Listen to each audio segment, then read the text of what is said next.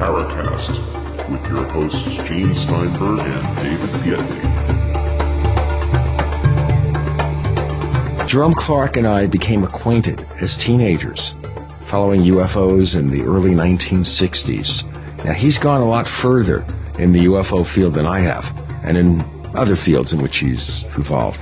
But I think the way for you listeners who haven't followed his work would best understand what he does would be to go through his progression of interest in the UFO field and where his theories and where his speculations have moved. So, Jerry, welcome to the show. David well, and you. I are pleased as punch that you've decided to join us. And, you know, I haven't talked to you in 40 years, so this is something very special for me, too. You know, it's well, not special you. for been you. a long time. yeah, I think the last time I was actually living in Minnesota. And we had a discussion about different things, but how did you get attracted to the UFO mystery, the UFO field? Well, it, the experience gave me a, a great appreciation for the effect that a book can have on a on an impressionable young mind. I was interested in science fiction when I was a kid. When I was about 10 years old, I read all the science fiction I could get hold of. I don't read anymore. In fact, I, I can barely stand to, to read a science fiction book anymore. But in those days, as the saying goes, the golden age of science fiction was when you were 13. And uh, I joined the science fiction book club, and you got like four books for joining. And I chose three science fiction titles, and they had one nonfiction title on the list, The Report on Unidentified Flying Objects by Edward Ruppelt. I thought, well, that looks interesting, and I got that, and um, I read that book, and it was a good book to start, I guess, because Ruppelt had been head of Project Blue Book in the early 1950s.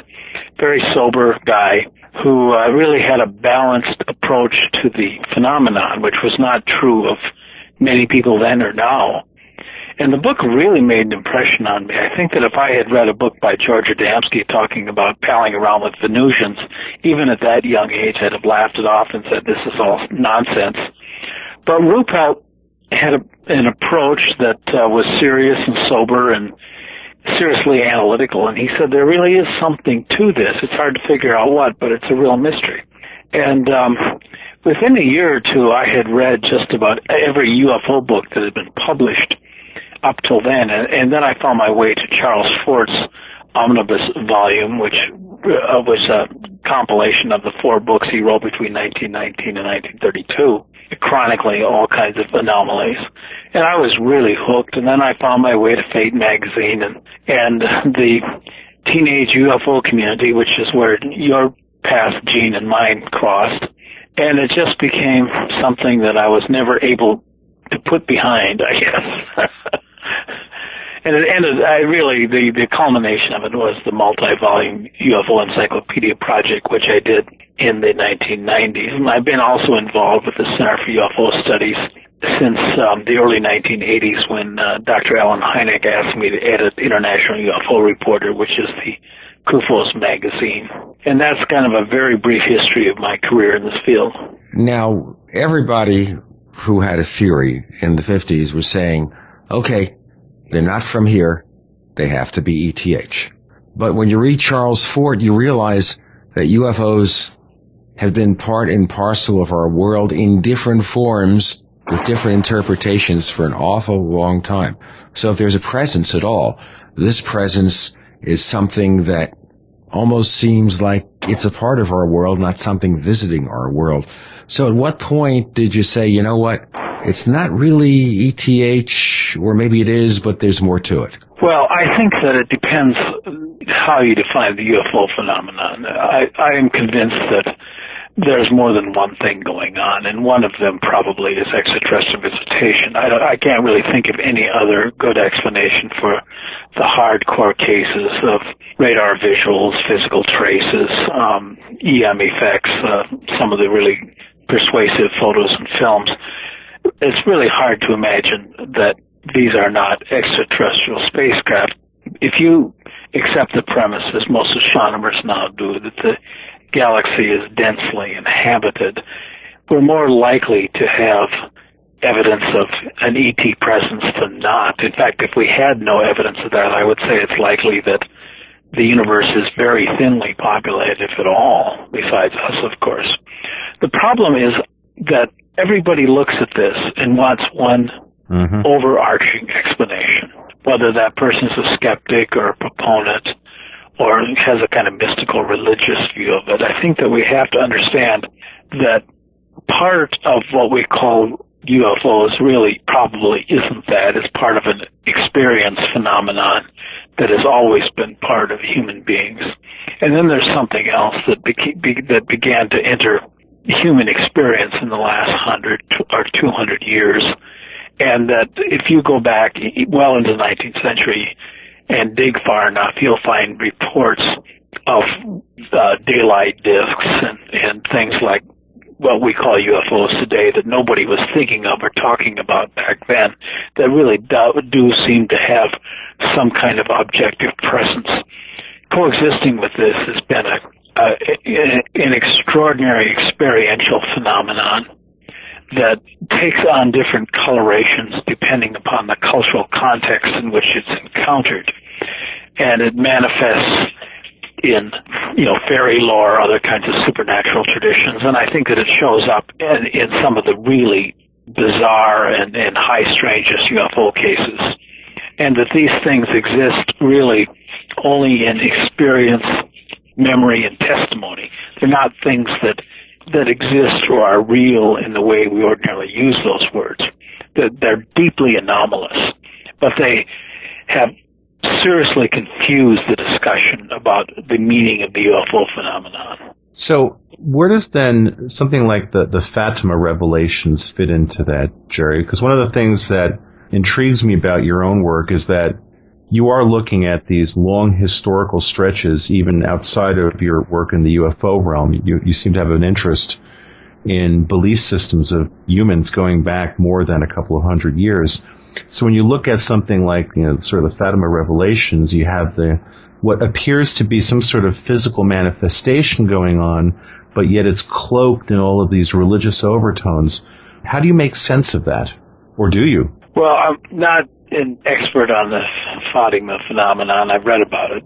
Mm-hmm. But it seems to be that, that it's part of a, of a long tradition of, you know, genuinely puzzling, you know, religious visions that, that do have a kind of reality, that do mirror the particular culture or the particular belief of the person or persons who experience it, but that don't seem to exist in in consensus reality. I mean, they can be experienced, they can never be proved because they're not really here, except in somebody's brief experience of it.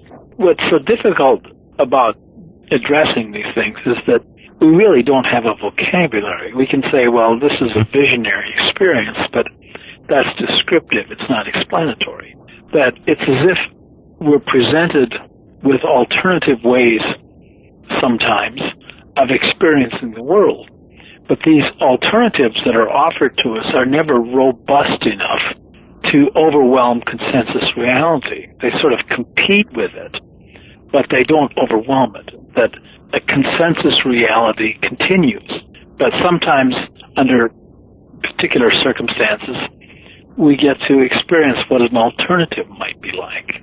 An alternative in which, you know, all kinds of extraordinary entities and creatures, you know, can be encountered. In going through the UFO encyclopedia, which, in my humble opinion, has to be the most extensive, well researched work of any sort on the history of the UFO um, phenomenon. It, it, it, really is just a, a stunning achievement, and uh, and I think everybody should should know that. Um, what you've done here is actually create a document um, that I think will withstand the ravages of time. This is going to be, I think, this and and Richard Dolan's writings are going to end up being, I think, ultimately the real written history of of, of this phenomenon over the last easily 100 years. Thank you. It's interesting you say that because as I was working on the project and writing it, I had the sense that I was writing this for the future. Mm-hmm. Absolutely. When, when people are going to have to go back, scientists and scholars, government officials, and say, what did we miss? Why didn't we pay attention to this? And th- I had that sense that that book would might serve that function. I think that is extremely prophetic, and I think that I think that history will bear that out. I, I, I really feel that um, you know if you had to put two sets of of works away for future reference, it would be the the two volume set of UFO Encyclopedia, the UFO Encyclopedia, and Richard Dolan's what will hopefully be the three book series he does, the UFOs in the National Security State. Rich takes a slightly different approach than you. You, uh, in many ways, are, are much more exhaustive look at at specific cases. Rich is kind of looking at a chronological history of what has happened over the past 60 years. You're actually, I think, giving a, a more macro level context, but also you're drilling down into much more detail in, in specific cases. And one of the things that comes out of this and looking at your book, I'm, I'm curious to know, this is something we've asked other people on the show. You look at something like the, uh, the Pascagoula case, the abduction case, and you look at the, the creatures that are described in that case, and you know, there there is this uh, uh, reality that for the past maybe 40 years, and, please correct me when I when I'm done asking this question. The prototypical grays seem to be sort of the the base standard of the types of creatures seen, but you have something like this Pascagoula case where you've got a creature that, to my understanding, and based on the little that I know about the history of this, the creatures described here seem to have no other equivalent in any known abduction case, and, and, and you'll correct me if I'm wrong. To what do you possibly attribute the vast variety of morphology types of these creatures? What do you think that's a result of? Well, you're absolutely right about the Pascagoula case. As far as I know, there's no other case where where creatures or robotic entities such as uh, Hicks and Parker reported encountering are noted. I've really never heard of another case like that. Mm-hmm. One thing that um, these entities do have in common is that overwhelmingly they have a human or humanoid shape. That's one thing they have in common.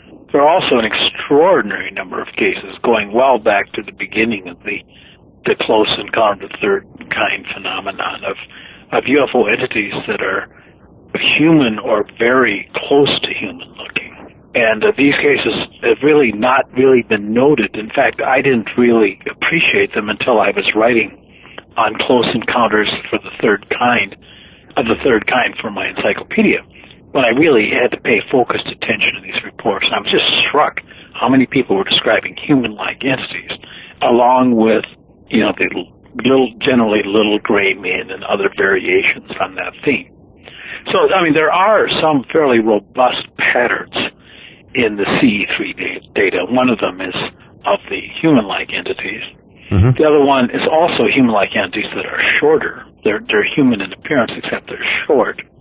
And then you have these sort of grotesque-looking um, humanoids. Beyond that, you, you, you get, as you say, a kind of a, you know, a complex variety of human-like or humanoid entities. It is my view that probably most of these encounter claims, particularly the, the more extreme ones, are really part of the experience phenomenon. They're kind of a modern manifestation of what people underwent when they experienced fairies or other kinds of supernatural entities, except that these kinds of subjective experience phenomena have the coloration of the UFO age. And um, these experiences are, you know, vivid and very strange and, and highly anomalous, but they probably aren't encounters with genuine extraterrestrial beings. I think the abduction phenomenon is probably overwhelmingly some kind of, you know, experiential correlate to the UFO event, the UFO event defined as the radar visual, the CE2, and so on.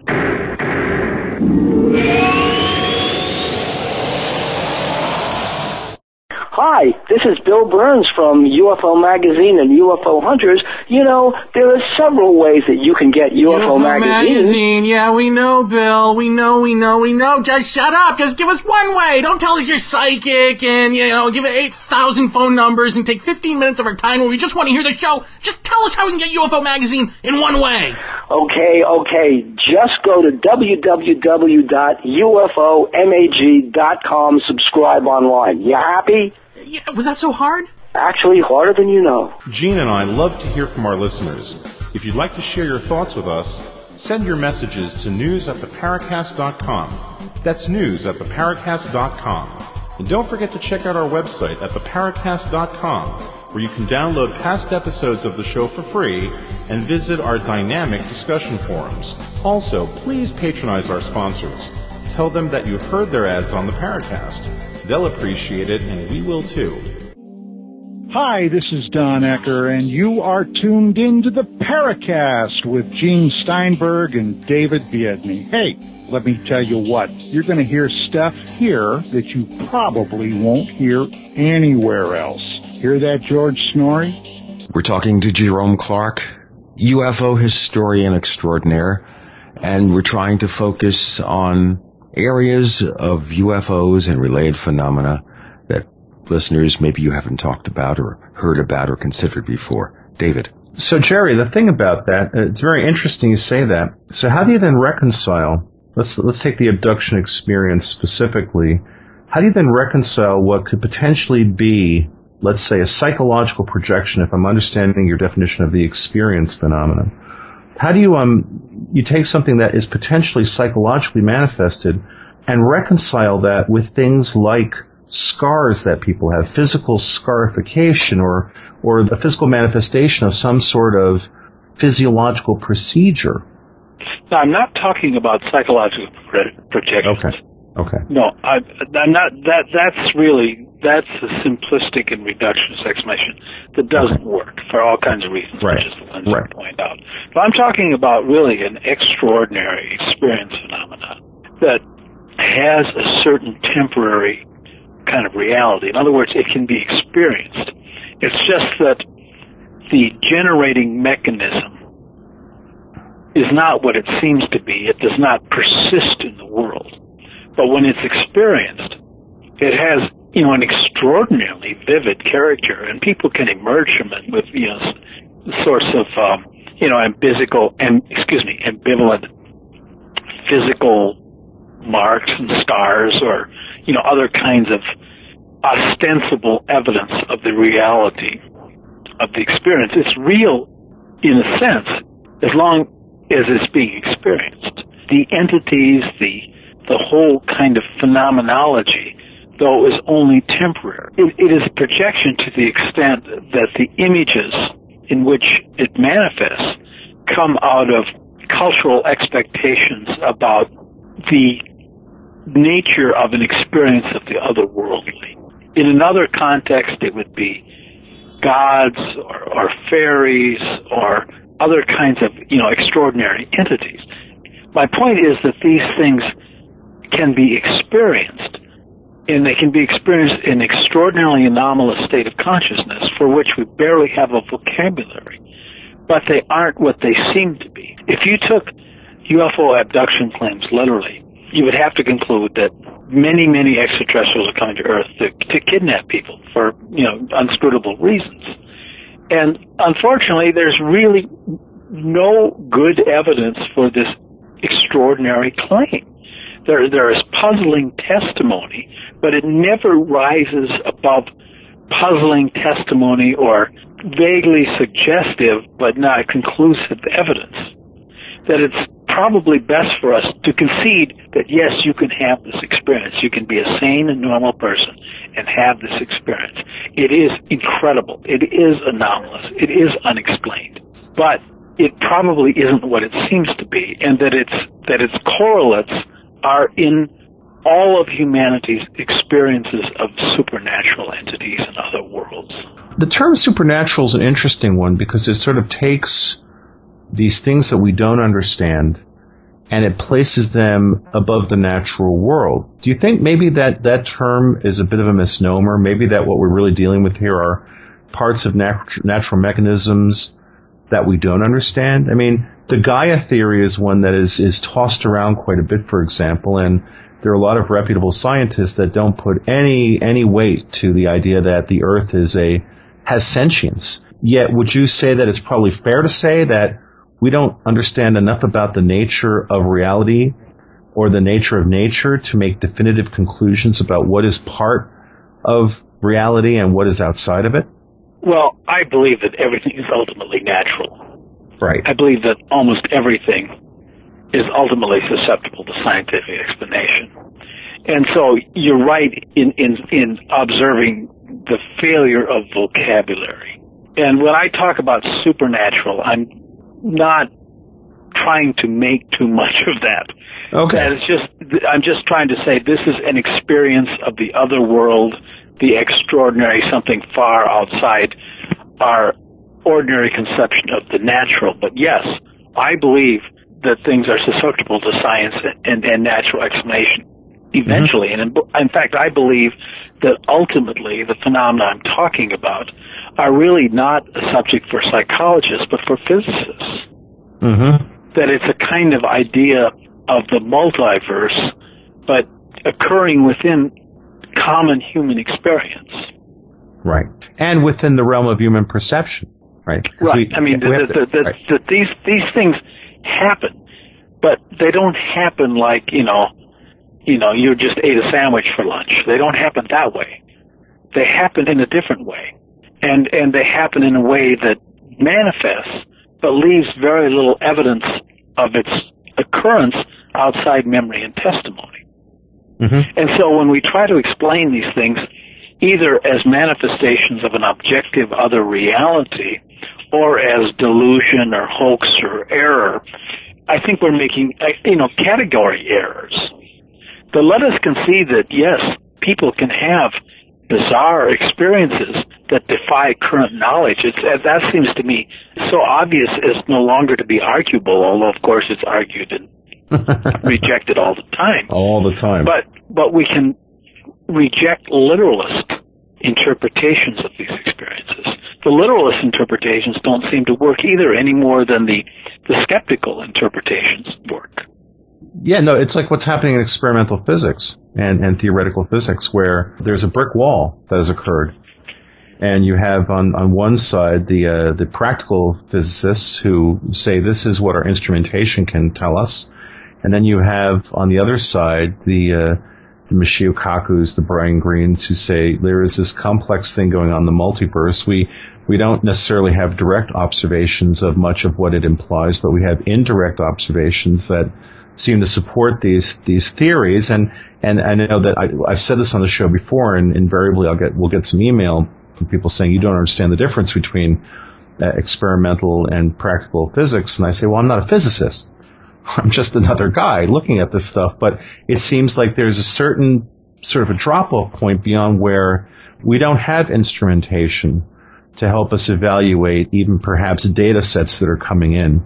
We don't have uh, the background understanding of what we're even supposed to be looking for to even get it. I mean, Michio Kaku actually makes a very good point when he talks about the ants in a forest and the humans building the superhighway next to the to the ant hill and kind of putting us in the position of ants and this thing, let's say the UFO uh, phenomenon, as something that perhaps we, in our current state of intellectual evolution, cannot understand.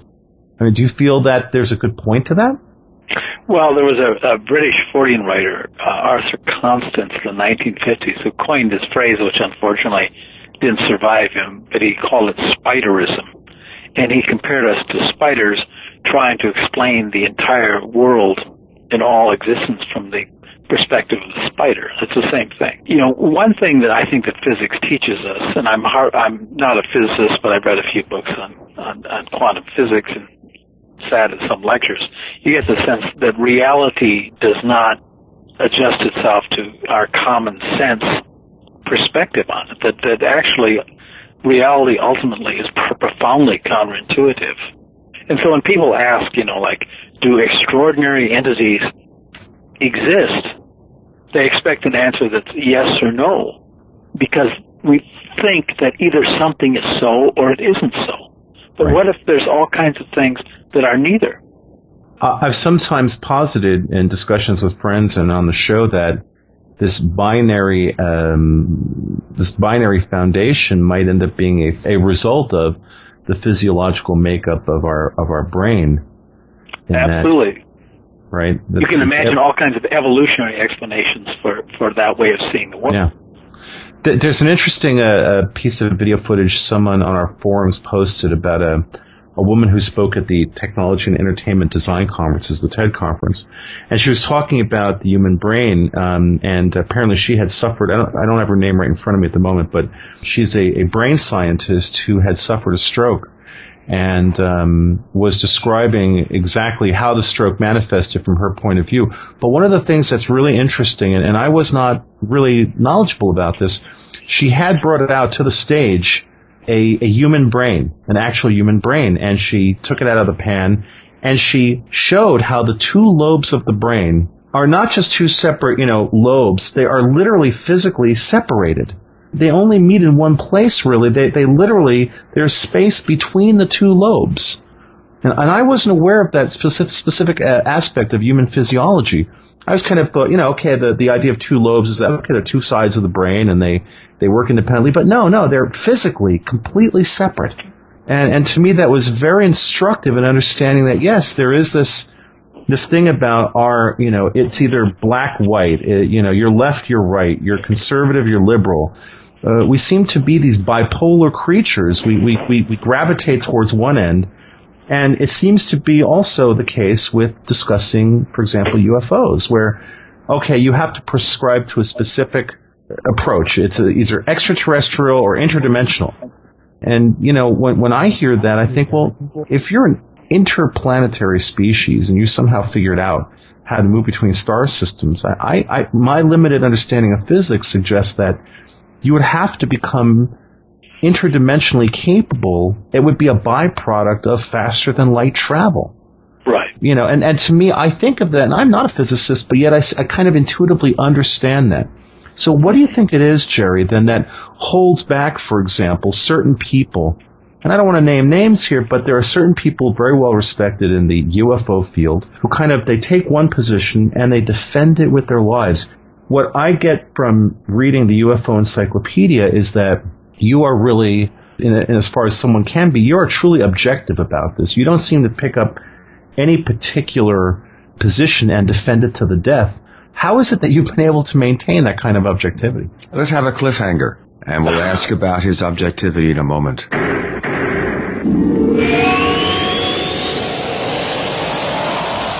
Hey neighbors, the easiest online meeting service, GoToMeeting, just got easier. If you haven't tried GoToMeeting, now's the time, because the new version of GoToMeeting has fully integrated voice over IP. With this new total audio feature, you have more audio options by being able to conference through a phone or the web, save time, save money, and be more efficient. Hold an online meeting with GoToMeeting. Try GoToMeeting free for 30 days. Visit gotomeeting.com slash podcasts. That's gotomeeting.com slash podcasts for a free trial. Hi, this is Roger with eFoodsDirect.com, and I just wanted to welcome everyone from the Paracast Show. Hi to Gene and David and everybody out there. Listen, we're here to sponsor this radio show because we really like what Gene and what Dave are doing, and we'd like you to help us support them.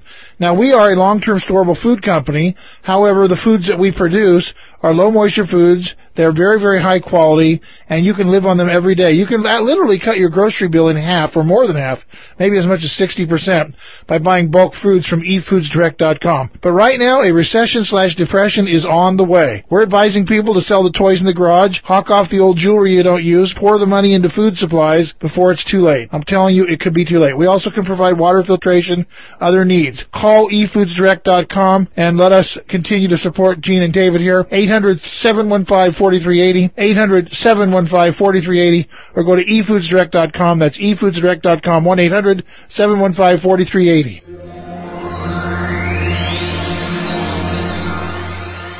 You're in the Paracast with Gene and David Biedny. You never know what's going to happen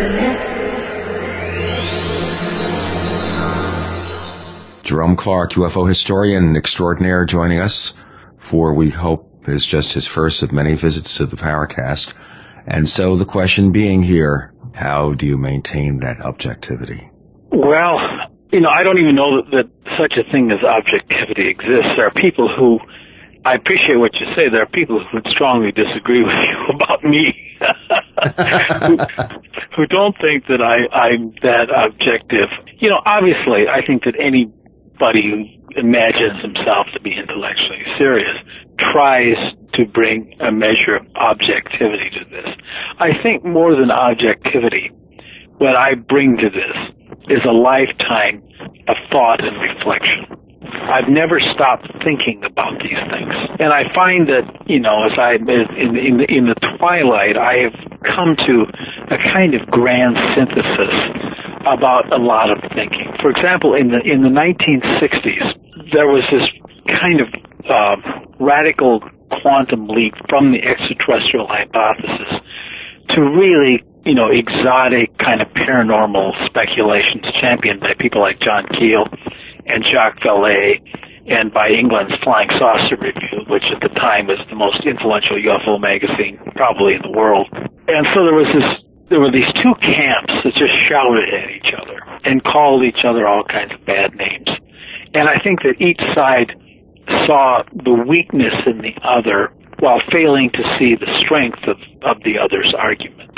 And I think at the end of this, it finally came to me. It came to me in the 1980s after I had basically rejected the extraterrestrial hypothesis entirely and, and for a time been in the Keel Vallée camp, that in fact there was much to be said for the extraterrestrial hypothesis. That there were cases that simply it was hard to imagine any other explanation for, and that any other explanation was probably unnecessary. I hate to interrupt, but this raises what I was thinking about, which is where is the line of demarcation if we have ETH and we have this other all-inclusive phenomenon, where do we separate one from the other, or can we? Well, this is the event and the experience. The, the event anomaly and the experience anomaly. In the event anomaly, potential strong evidence, even proof of the occurrence of something extraordinary can be demonstrated. Something shows up on radar, it's tracked on radar, an air radar, ground radar. It's seen by multiple witnesses on the ground and in the air. There's something there. There's something there that apparently is technological, that registers on a radar screen just as an aircraft would do. And that is an event. That's not an experience. You are able to take that just, you're able to take that outside testimony and you, you can document it with instruments or something lands, leaves puzzling traces which can be taken into a laboratory and shown to be highly anomalous and evidence of some unknown technology. There are cases like these, and some of them are described in the UFO Encyclopedia. That's different from somebody's experience of some fabulous monster that he encountered in the woods.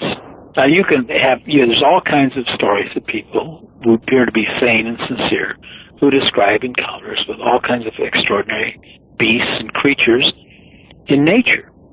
But if these things exist in nature, they couldn't hide themselves unless they were in some incredibly remote and inaccessible location. That's the argument against Bigfoot, of course. Yeah, but there is no, well, the Sasquatch, the Bigfoot Sasquatch, the Pacific Northwest may be a different case because that is genuinely an incredibly remote and sizable area where an unknown animal, at least arguably, could hide and resist scientific documentation. But I'm talking about encounters in South Dakota or Pennsylvania or Indiana or upstate New York, any place you name, there are stories going back sometimes decades and centuries of people's encounters with, you know, anthropoidal creatures or, or lake monsters or whatever.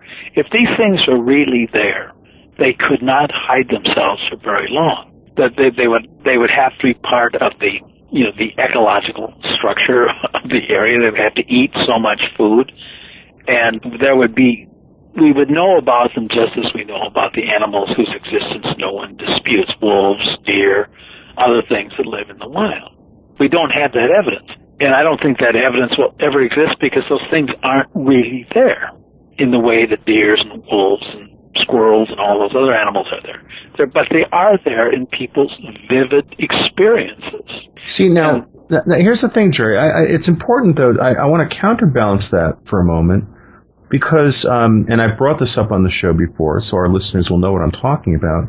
The preeminent biologist uh, Edward O. Wilson, E.O. Wilson, uh, considered right. one of the greatest minds in the world as far as species was on an interview with Bill Moyer, and basically Moyer makes a statement. Well, you know, we know about most of the life on the planet, and he, he just he says that, and Wilson stops him and says, "Well, well, no." He says, in my estimation, we've only discovered maybe 10 to 15 percent of the life on the planet. Mm-hmm. And Moyers is truly he he's flabbergasted by that. He said, "Are you serious?" And Wilson says, "Absolutely. We we the vast majority of life on the planet." We have not discovered yet. Now, if it was a if it was a, a crackpot saying that, that's one thing. But this is E.O. Wilson. But he's not talking about lake monsters and Bigfoot. He's talking about life in general, species in no, general. He's, he's, ta- he's talking about insect species and plant species and and things like that. It, it, he's not talking about major mammals or reptiles. Those are known there may be a very few left in remote and inaccessible areas that haven't mm-hmm. been cataloged. But no, I'm familiar with that. I mean, I've read that. Yes, but what he's talking about is insects, plants, all kinds of very small animals. Well, and, and the, the, the major large animals that scientists concede may still exist are probably in ocean depths. Right. Yeah, absolutely. I was going to make that point. I mean, we are discovering we, major discoveries there. Yeah. yeah. Right. So, I mean, the, but what does that then tell you even? And, and again, I mean, feel free to shoot this down. What does that tell you about the possibility, not the probability, but a possibility? And I don't know, I'm not necessarily saying I believe in this, but what about the possibility of a technologically advanced species coexisting on the planet with us out of sight? I mean, do you, do you find, I, I mean, I would say the chances of that are zero. Really? Yeah. You could you just you simply couldn't hide. You just couldn't do it. You you could not exist without leaving massive evidence of your existence. It's that's I hear that argument every once in a while, and it's such an yeah. extraordinary claim it, it, with all kinds of implications that it, it's just not it's just not possible. It isn't happening. You know, there there are very strange things happening in the world. Obviously, we're interested in them. We try to document them. They right. happen every day. But to say that that this is being done by some kind of race that of with high technology, high achievement that is able to hide itself is just not not credible on any level that I can imagine. There's this guy who goes around. He invented this word crypto-terrestrial, and he claims that there are huge, uh, scientifically, technologically sophisticated civilizations living undetected by us and sharing the planet with us that I, I think I would believe that that George Adamski's Venusians are real before I believe that. okay. Um, well, I'm curious because you know we we on the Paracast we're, we're often uh, accused of, of having specific agendas. I, I don't think that we do. Um, you know, we, we we're trying to sort of maybe potentially further the discussion here and you know, there are certain things we'll entertain early in our history of the show, we had on uh, the U.S. representative for a one Swiss armed, uh, one armed Swiss farmer, who you have a, a, very, very small entry in the encyclopedia for, and I thank you for that. Probably too uh, big as it is. Well, well, no. Actually, there is a very interesting factoid that Jerry uh, uh, uh, reveals in the encyclopedia, in that his current farm, his you know, sort of his, his poor little farm, was purchased by his followers. I think that's really relevant. I don't think that that I don't know that I've ever read that anywhere else. I read it in your encyclopedia. I, I assume you did some due diligence to to say that, put that in print, knowing it's true, right? Well, yeah, I I wouldn't have. I my memory of that is pretty hazy. It's but I wouldn't have written that if I didn't have good reason to believe that was true. Right. right. I think that, that that's one way we haven't talked about hoaxes and hoaxers. Not yet but I think that, you know, one thing is that when somebody begins to produce clear photographs and, and in multiple numbers of extraterrestrials and, um, you know, that sort of physical evidence, right. person is a conscious hoaxer because you can have real experiences, real in quotation marks, that are really extraordinary, but they don't exist in a photographable way photographable way.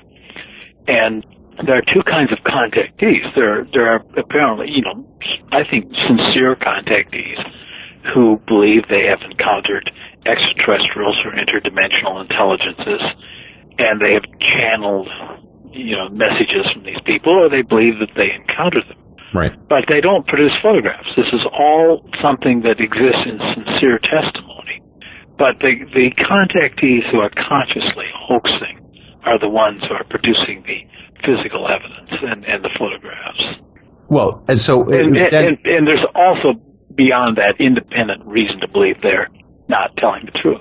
right, right. Now, the particular individual you mentioned has one prominent uh, defender who's a, he's a very bright guy. He's an academic, and, and inexplicably to me, uh, defends this particular contactee and and the wisdom of his teachings and so on, and the reality of his experiences. And he has published on his website a big attack on my entry in the encyclopedia on this particular individual. so, I mean, not su- not surprising.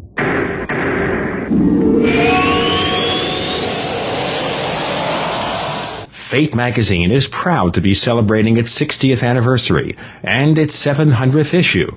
That's 60 years of bringing you true reports of the strange and unknown. Keep up with the latest on angels and miracles, psychic phenomena, ghosts, UFOs, life after death, and much, much more. It's bigger and better than ever. Subscribe now by calling 1-800-728-2730 or online at www.fatemag.com. That's 1-800-728-2730 or www.fatemag.com. What are you waiting for? Your fate awaits. Ray Perkins, a reclusive veteran burned out from the Gulf War, lives tortured by relentless, perplexing nightmares. Nightmares of a horrific battle in deep space and of a mysterious woman suffering in agony for her devastated world. A woman not yet born, calling across centuries to him. Then, a coincidence leads him to his destiny, his chance to alter the universe. Attack! Attack! Of the Rockoids. The former fiction editor for Star Wars and Indiana Jones, Robert Simpson, writes The soul of the novel Attack of the Rockoids lies in its heart and passion for building a convincing tale of a love that spans a galaxy. A thrilling story. Attack! Attack! Of the Rockoids is available now. Read a sample chapter and get a special discount off of the cover price at our website, rockoids.com. That's R O C K O I D S dot. Attack! Attack! Of the Rockoids. A novel in the grand science fiction tradition. This is Leslie Kean, and I'm with the Coalition for Freedom of Information, and you are listening to the Paracast with Gene Steinberg and David Biedny. We're pleased to talk to UFO historian Jerome Clark and covering all the ramifications of UFOs and related mysteries. And does that, by the way, is that harming UFO research to have the effect of tunnel vision, not being able to accept the possibility that we have an ET phenomenon here and we have this global age old phenomenon here and we have to kind of figure out which path they go to and then get on with our work? Well, I think that the problem is that, and it's understandable because that's what human beings think. It's this sort of either or thinking. You know, either they're all extraterrestrial visitors or they're all extraordinary supernatural paranormal entities. And I, I think that finally it occurred to me that, that maybe in some sense both sides of this debate had a. And that yes, there are extraordinary phenomena that have a UFO coloration that don't seem in any imaginable way traceable to actual visitors from another planet or another solar system. And then there are some cases, the hardcore cases, that are hard to imagine any other explanation for. So when you look at what's out there, I think that you have to begin to, to make distinctions between what's plausibly put into a, a basket that says, you know, arguable extraterrestrial visitors, and then another basket that says arguably something else beyond current knowledge. All right. So along those lines, Jerry, in your opinion, because I think your opinion has great weight here, a case that comes to mind in your memory of something that fits either or both categories. One where you think, okay, this is clearly a, a sign of what appears to be extraterrestrial visitation versus this is clearly a sign of what appears to be something else. Can you give us one example in each category? That springs to mind? Well, the RB-47 case, which occurred in 1957, which is extensively documented in a long paper by Brad Sparks in my UFO encyclopedia, where there's an encounter with, with the UFO and there's all kinds of extraordinary, there's radar tracking by several radars over several states, there's radar tracking on the RB-47, all kinds of bizarre kind of uh, electronic things going on. That is an event. That is an interaction with somebody else's technology. Is there anything to you that indicates uh, intelligently manned versus a robotic technology? Well, I think that I think that this, that that CE3s are part of the event phenomenon. I believe that yes, I believe that some of these craft are occupied by biological entities and uh, it's just that as you go farther and farther, for example, there there are cases in the book, and my memory is a little hazy because I I finished writing this book about 1996, so it's been a while. But there there's a one story in the book that I remember. It's probably one of my favorite stories about the guy that this couple meet in a bar in uh, Ohio, in rural Ohio. This guy with the the mouth and bizarre behavior and uh, I don't remember all the details, but it's almost a funny story. And I I I wrote the case based on a tape of an interview that the witness had done, that that an that a UFO investigator had done with the witnesses, and the, and these were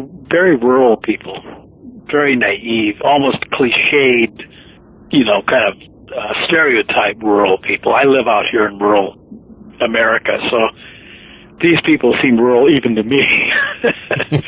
and uh, they, you know, they're telling a story about this encounter with some kind of clearly not exactly human individual. And later on, the witness went to the restaurant bar to talk with the people who had been working there that night to ask what they had seen because this couple had described behavior eh, that just really very, very strange. And the waitress said, well, there was somebody there. There was a stranger there, but she hadn't noticed anything unusual about him. And this is often the case that there is a very strange experience may be reported. And it may be reported while others are around who are potential verifying witnesses but who themselves haven't seen anything out of the ordinary. It's as if there's these experiences kind of focus on a small, on an individual or a small group of people. Now, the British ufologist Jenny Randles describes what she calls the, the Oz factor.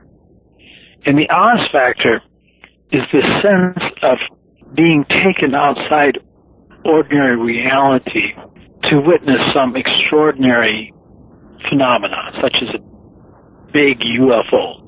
In cases like this, people may be driving down a heavily trafficked highway at rush hour, and all of a sudden they have the sense that there's no traffic. There's nobody else around.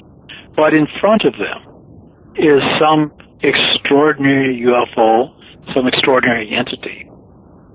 And the experience plays out over a period of seconds or minutes and seems very real, except for the witness's extraordinary sense that reality is familiar yet different. That mm-hmm. the landscape, it's the same landscape, except not the landscape that you would expect to encounter at that particular moment. And so there's this kind of uh, aspect to it that's very strange. When I was researching the UFO Encyclopedia, and looking through primary documents on UFO sightings as far back as the 50s, the 40s, I found that in some cases witnesses described exactly what Jenny Randles in the 1980s first wrote about. The sense of being in some mysterious way in a landscape that is familiar yet different.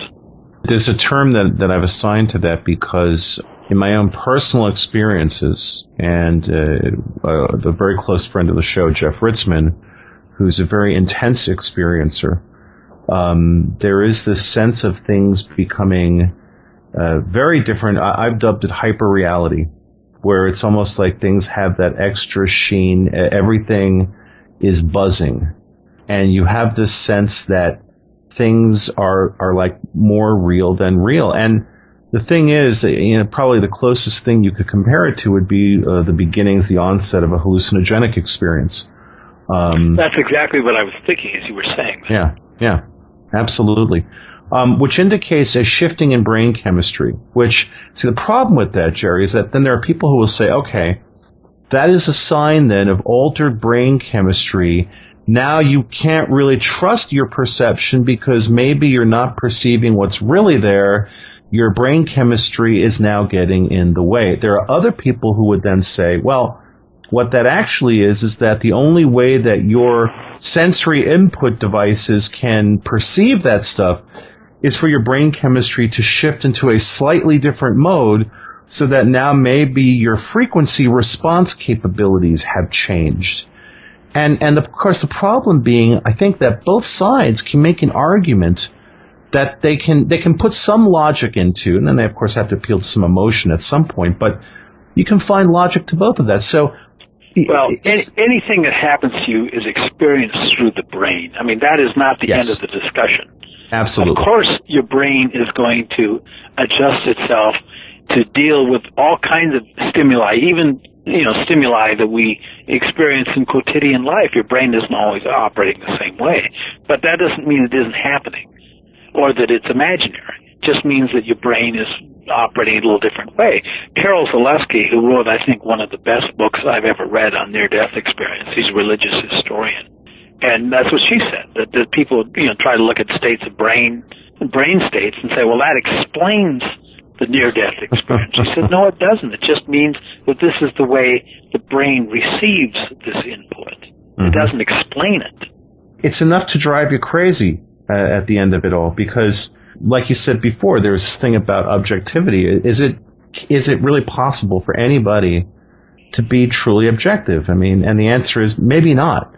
Maybe we all bring our cultural conditioning and our life experiences to the table when talking about this. Um, I have always said that the beginning of maturity is a realization that you can be wrong. And you can be wrong even about things that you're certain you're right about. And so I think that, you know, as I get older, just dealing with life in general and anomalistics and specifics, I think, you know, I don't want to fool myself. I really don't have any emotional investment really anymore in any particular explanation. Well, except perhaps I think I am e- intellectually and inevitably emotionally invested in the idea that genuine anomalies, which re- which are resistant to conventional explanation, do occur in the world. To me, that is, as far as I'm concerned, really not subject to argument anymore. What, what concerns me is how we construct a framework for thinking about these things. Perhaps the construction of a framework is as important, maybe more important, than explaining these things, just finding a way to think about them. So so That- do you think explanations may be beyond us, but ways of thinking about them aren't. Right. And, and some would say then that maybe, and I think Vallée has sort of uh, alluded to this, that maybe the exercise of creating that framework is the point for the experience to even happen. I think he, I think he does kind of allude to that, and, and, and I think there are other people who feel that that is a good possibility. Well, all these things are happening within frameworks, within a cultural framework. And uh, the the phenomena are not entirely cultural bound. There there are points where they are not, but in general they are. Now, here's an example of what I'm talking about. Years ago, back in the early 90s, I really got interested in, in trying to find evidence of phenomena that are controversial in the way UFOs are controversial, but that are kind of analogous arguments from history. And so I got interested in the debate about the existence of mermaids and mermen, which is something I really didn't know very much about. So I did a lot of reading, and uh, I was just amazed to find that basically belief in these creatures was based on people's experiences of them. That this was not some kind of nebulous oral lore that had no connection with anything else, but that the belief was driven by people's experiences. And these experiences are often so striking that even you know, marine biologists who've tried to explain them in conventional terms have been forced to come up with explanations. In other words, not just dismiss the sightings on hand, but say, okay, this person did see this, but here's what he really saw. Right. Well, there are problems with those explanations, but basically people were seeing these things, experiencing these things. And they were also creating a folklore and a mythology about them. In the folklore and mythology, these mer creatures were basically human. That the import that the, the most important thing about them was that they were human. They could speak. They had human intelligence and human personality. They could even change shape. For example, a mermaid could change shape and live on land and marry a man and even have children with him but at some point return to the sea and resume her former shape. So there are these kinds of supernatural traditions around mermaids and mermen. But if you read the sighting accounts, there is one thing about them that is absolutely consistent, with no exception that comes to mind. And I've examined hundreds and hundreds of these accounts and found many of them that, that, that that really had long been forgotten in my research. People who saw these things thought of them as animals. They never referred to these creatures as he or she. It was always it. The creatures did not speak. They did not seem to be human. They, if they emitted any sound, it was kind of a squawk or a squeak. There was no communication. Nobody ever thought that even with the, the human-like appearance of at least the top half of the entity, that this was an intelligent entity. This was some kind of animal. Now, I'm not arguing that mer beings actually exist. There's all kinds of good reasons to believe they don't exist. There's no evidence for their physical existence. Their biological existence is impossible. Nonetheless, there are these extra- this is extraordinarily compelling testimony which I would put in the category of the experience anomaly. But the experience anomaly is not entirely driven by the folklore. It also has a character and of its own, its own dynamics, which I think is very interesting and, and very puzzling. What What do you think it tells us? It, it, do we have some sort of um, interdimensional breach where we have creatures who may, and this is something that I know we've spoken about on the show, this idea that, for example, the fear that is generated in abduction experiences. There are some people who feel that this, this emotional energy is literally a source of nu- nutrition, perhaps, for some sort of being. Are, are we dealing with something that is perhaps comparable to that, where, you know, for example, this, this whole idea of um, our belief systems perhaps creating manifestations from some sort of a dimensional whole that then, you know, sort of show up to us and, and, and in that sense are tailored to the individual because the individual is taking part in eliciting that manifestation and that that is a kind of a closed loop experience that perhaps other people present could perceive, um, but very often they don't, where you, you have someone who's seeing something I wanted to tell everybody that we're yeah. about to break for our hourly break, and then we'll have Jerry answer the question about our belief systems and how they interact with this perception. Jerry, do you have a website that people can visit to learn more about the things you do? No, I don't. But uh, but I'm all. If you Google my name, Google Jerome Clark, I appear to be all over the internet for good and ill. so you can read my admirers, you can read my detractors. well, read those who say, "What is this guy talking about?"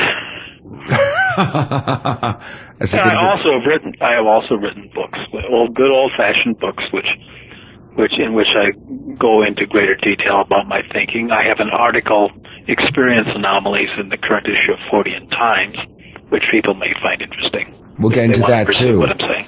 We'll get into that too on part two of the Paracast. Welcome back to the Paracast with Gene Steinberg and David Biedny. On part two of the Paracast, we have UFO historian Jerome Clark. And by the way, we mentioned at the beginning there, we asked Jerry about whether he has a website. He doesn't. He suggested Google. I also suggest Wikipedia, where you can get a basic biography of what he does and then begin your extensive search beyond that. So, before we ended the previous session of the show, David asked you a question about the impact of one's belief systems in what they perceive. So, where do we take that? Well, I don't think that you necessarily have to hold a particular set of beliefs to experience the extraordinary. I think that the that these experiences are fashioned out of a kind of larger cultural sense. But people, both you know, people who are believers and people who are hardcore skeptics, have in common experiences of the extraordinary.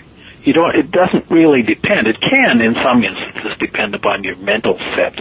But these things seem to happen on some kind of place where anybody could stumble into it. I don't think that you, I mean, you can go out looking for it and maybe you'll find it, but you don't even have to believe it exists or is possible to have the experience. It just is a, it's just something that happens to human beings of all kinds, in all kinds of mental sets and beliefs and non-beliefs and so on. Well, well, now that's an interesting point, Jerry. Has anybody ever done a compilation, a statistical analysis of the psychological makeup of people who, and maybe it's a subset of people who have seen a UFO, uh, instead of everybody who's seen a UFO, for example, all claimed abductees. I mean, do, do you know of any yes, kind of there, real, there are a number. Yeah, there have been a number of psychological profiles uh, done of individual, you know, claimants and also populations of claimants, and um, they're really indistinguishable from ordinary people. There, have been one or two studies that show that abductees have something in common with the profile of people suffering post-traumatic stress disorder. There's some evidence of that. But basically, uh, the, the, the findings just basically suggest these are normal people.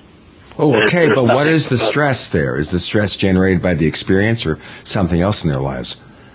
No, it's it, the, so the psychologist who did the study thought that you know he didn't want to speculate about what a UFO abduction is, but he said that if you had this experience, you had this frightening, overwhelming experience, your psychological profile would probably look like this. The abduction experience, you know, I've dealt with UFO abductees for years, going back to the probably the late 1960s was the first case that I ever investigated. And it's a very frightening experience. It's something I would not want to happen to me. I mean, I, I would, wouldn't mind it. I have had odd experiences, but this is one I would not want to have. It's just simply overwhelming. It's, it's personally can be devastating. And it's really not a pleasant experience. And it, and it is very real to those who undergo it and, and terrifying most of the time. We have to put you on the spot, Jerry. What's your weirdest, odd experiences you've personally had that you're willing to talk about? Here, here's why I've written about this. In um, the summer of uh, 2000, I used to have a little office here in a little town that I live in that was separate from where I live. My office now is in my home, but I used to work there, and sometimes I'd work till late in the evening. And I was coming home about 10:30 one night, and I got out of the car, and I noticed on the front steps some kind of shadowy form that looked like some kind of big quadruped was lying on the front steps. Now we have a large quadruped in our house. His name is Misha. She's our dog, but she's never in the front yard. We have our we have a big fenced-in backyard where she runs around, mm-hmm. but she's never in front because she just there's no fence there. And she'd wander away. So I thought, what's Misha doing on the front steps? Why is she lying there? And then as I looked again, I realized this was I couldn't figure out exactly what I was looking at that it had sort of the outline of a large quadruped, but I couldn't see anything more clearly than that. And of course, it was in the in light and shadow, and so I started walking toward it, and this thing got off the steps and began moving off at an angle uh, from me across our the west end of our front lawn, and I just couldn't get a good look at it. I just could not see what it was. It was as if it just stayed in the shadow, and I, could- I was I could follow it, but I couldn't figure out what I was following. And then it it uh, vanished in in our in our neighbor's front yard. And the exact same, ex- and I did not, by the way, jump to the conclusion that I'd had an extraordinary experience. I thought that I had, had seen some kind of real but unfamiliar animal. And it did not, I, it absolutely did not occur to me this was an extraordinary experience, except that the, the same thing happened exactly a couple of weeks later. That the experience was exactly repeated. And I believe that it, that it happened one more time. And then finally the climax was we happened, my mother uh, needed assistance. She called us in the middle of the night. So my wife and I got up. My mother has a crippling disease, and so we went over there to help her. This is about 3:30 in the morning. We come back to our place, and we came back to our place, and this was the first time that I had been with somebody else, namely my wife. And I had told her about this experience, these experiences, which were very puzzling to me. And all of a sudden, I looked on the front steps, and there it was again. And I shouted to my wife, there it is. And I ran as fast as I possibly could, determined that I was going to catch up with this creature and figure out what it was. And again, I was still in the mindset that this had to be some animal. And the, everything happened as before, but I just could not catch up with it. And it headed off in the same direction, it just seemed to fade away. And by by that time this had happened, I realized that something very strange was going on. And since then, as I've thought about this a lot, I almost had the sense that what I was seeing was not something, but more like the idea of something. Oh man. We're seeing something in some kind of transitional state. Okay, so what you just said, Jerry, is absolutely fascinating. Uh, listeners to the show know that with a, a, very close friend of mine, we had a, a, a, shared experience in Florida where we witnessed at close range a full body apparition of a girl whose eyes, mouth were perpetually in shadow. We, we got close to her. We watched her very close up, maybe 15 feet away. And then we watched her move away from us and dematerialize. We watched all of this happen. Mm. And, and the reason I bring this up is that uh, I've been asked more than a few times now, now that I've, I've gone public about this story, people ask me, what do you think she was a ghost? And I said to them, I had this overall sense when we were looking at her that she didn't represent a person, that she represented an emotion. Mm. And, and I refer to it as the sort of the pain of adolescence or the, uh, you know, the, it, it, she didn't represent a specific person. It's as if she represented, like what you just said, an idea. Yeah. Manifest as, as, as, as some form of material thing, but then we watched her dematerialize right in front of us.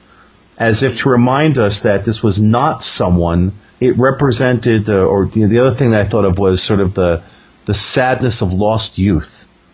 And, and what you mm-hmm. just said is, is essential because it, it really, it nails it. It's an idea. A, what you what you saw was not a specific manifestation of some specific creature, but something that represented something else, and that maybe was meant to, with some success in you, evoke a sense of awareness of that. Yes, I think that that's well said. That's well said. So, it was it was a very the, that thing that struck me about it, and I wrote about this. I did a, the uh, Journal of Scientific Exploration asked me one time to do an autobiographical essay about my life as an anomalist, and I wrote this thing called Among the Anomalies. And I just it opens with my account of this experience, and uh, one, another thing that struck me about it was my utter resistance to the idea that this was extraordinary that I absolutely, I mean, I could have accepted that somebody else had an experience like this. I couldn't accept that I did. And it took, it was some time, it was several weeks before I could accept that this was an experience without explanation. Mm-hmm. That I was so fixated on explaining it and explaining it in conventional terms as some animal that had wandered into my front yard and was lying inexplicably on my front steps. So per- perhaps the idea was to tell you that not everything could be quantified in the sense that perhaps you'd like to? Well, you know, I can't tell what there's you know any effort to to give some kind of attention to this nebulous stimulus is is impossible. It's, what you make of it, you know. And and, and Mm-hmm. all I, I learned from it that to me this was sort of like a representation of the huge ambiguity that covers these kinds of experiences, these kinds of phenomena. But I don't know that that was the point of it. I mean, maybe it had no point. It was just all that I made of it. It, didn't lead to anything else. There was no moral to the story. Right, right. Um, nothing. It, ju- it just happened. And whatever there was to make of it, I had to make of it myself. I think there is the lesson there. I mean, I'm what I'm hearing is that you did learn something that that did have a purpose. I mean, look, that there are different ways. Well, I don't know that it had a purpose. Whatever Well. purpose it had was one that I made of it. Right. But but maybe that was the purpose, not to get. You know, I, I look. It's all. You know, we can you know fall off this edge and go into a philosophical discussion. I just think. I really, I, I very closely identify with what you said. It didn't represent some a, a creature; represented an idea. Uh, to me, to me, there's a clue there, and it's a very elusive clue. But there is a clue there, and sometimes I think that's what some of these other phenomena uh, actually mean. That's the purpose they have. And I'm not trying to say, okay, let's now put that into a specific box. This is a control system. Right. No, no. It, it just what you, you, when we talk about this, it is so hard to be specific about things. It, it, it's as if this whole, all of the the anomalous stuff. And by the way, I, I love the the term uh, anomalies versus the unknown. I mean, I'm I, I'm I'm considering sort of adopting that. I hope you don't mind. I, I think this this uh, statement in that uh, piece that you wrote for Fortean Times that you're you like to think of yourself as an anomalist. Um, I I think that uh, I, I I'm starting to get to that point personally myself, as someone who's had a large range of experience and trying to sort of put them in some sort of an understandable fashion that the boxes don't really make much sense here. And and you know we, we like to put things in boxes as humans, but maybe maybe this is not the nature of this. I think you know uh, my lifelong interest in anomalies generally, be just beyond ufology, Mm-hmm. really gave me a broader perspective to look at these kinds of things. I think that if you if you spend all your time reading UFO literature, investigating UFO cases, in the interest of say establishing uh, the extraterrestrial hypothesis, you're really not going to understand a lot of what you encounter. Right. Not that there aren't cases out there that lend themselves to that interpretation, but there's also a lot of the stuff that doesn't. Absolutely. And you either you can you know you can start expanding your definition of the ETH till it's finally meaningless, or you can or you can just reject anything that you can't cram into that box. But it seems to me that that a healthy approach leaves this open to more than than you know one or two explanatory frameworks. I'll tell you what, before we put any more things into a box,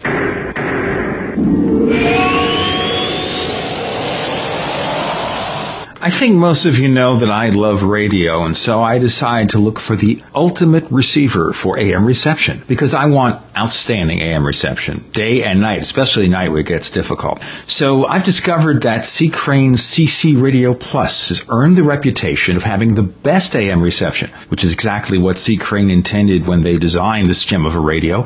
Along with its legendary AM reception, it also has excellent FM reception, a weather band, TV audio, and the ability to run on batteries for, and listen to this, 250 hours. So whether you use it as your bedside radio in your kitchen or at work, the CC Radio Plus will give you the pleasure of clear AM reception.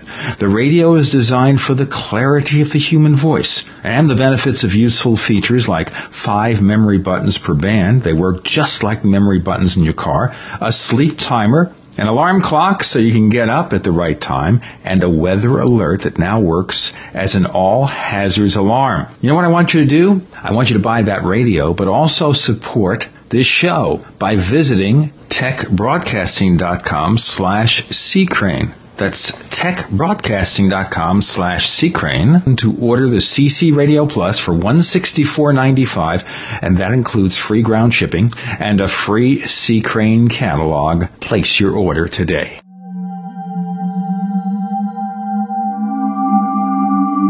You've entered another dimension. You've entered the Paracast.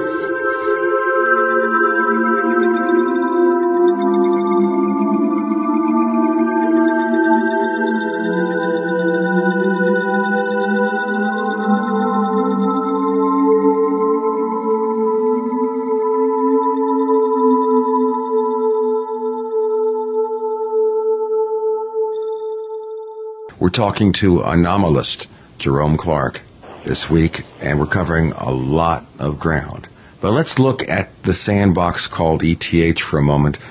As you know, there have been ongoing attempts over the years, starting with Major Donald Keyhoe, to get some sort of disclosure. Right now, there's somebody trying to get 40,000 signatures to give to President elect Obama by January for his inauguration, saying disclose, disclose, disclose.